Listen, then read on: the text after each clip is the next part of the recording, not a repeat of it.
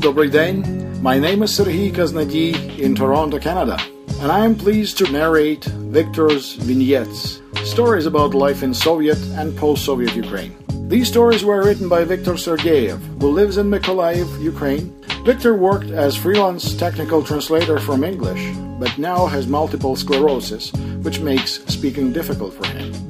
But he finds great joy and a creative outlet in writing and sharing his stories online and here on Nash Ukrainian Roots Radio. You can find Victor's original transcripts along with his commentary at his blog, Vignettes Life in Ukraine. Links and audio files at nashholos.com.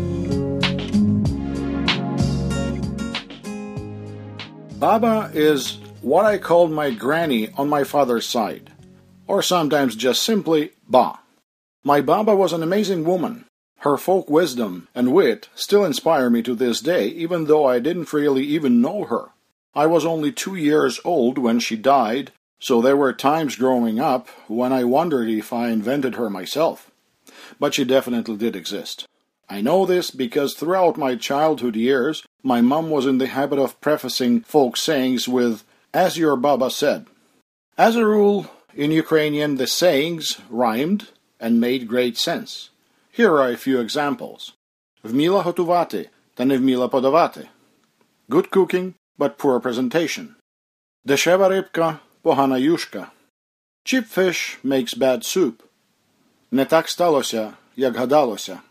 Appearances can be deceiving. Що швидко робиться, то криве родиться. Haste makes waste.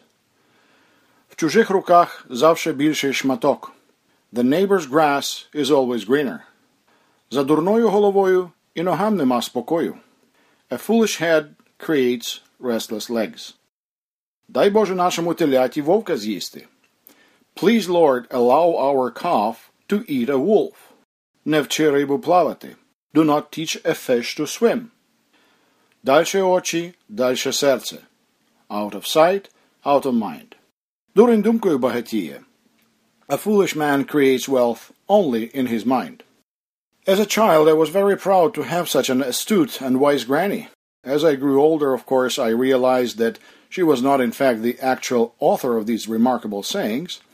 Still, Ukrainian proverbs always remind me of my granny, so the habit of adding, as my Baba said, will last forever.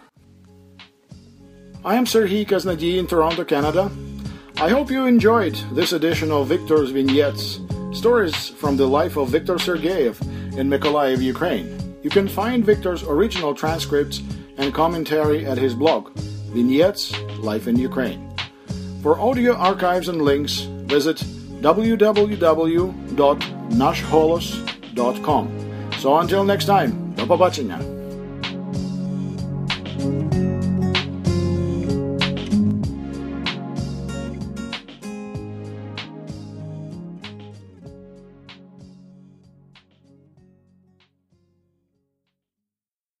Love this podcast?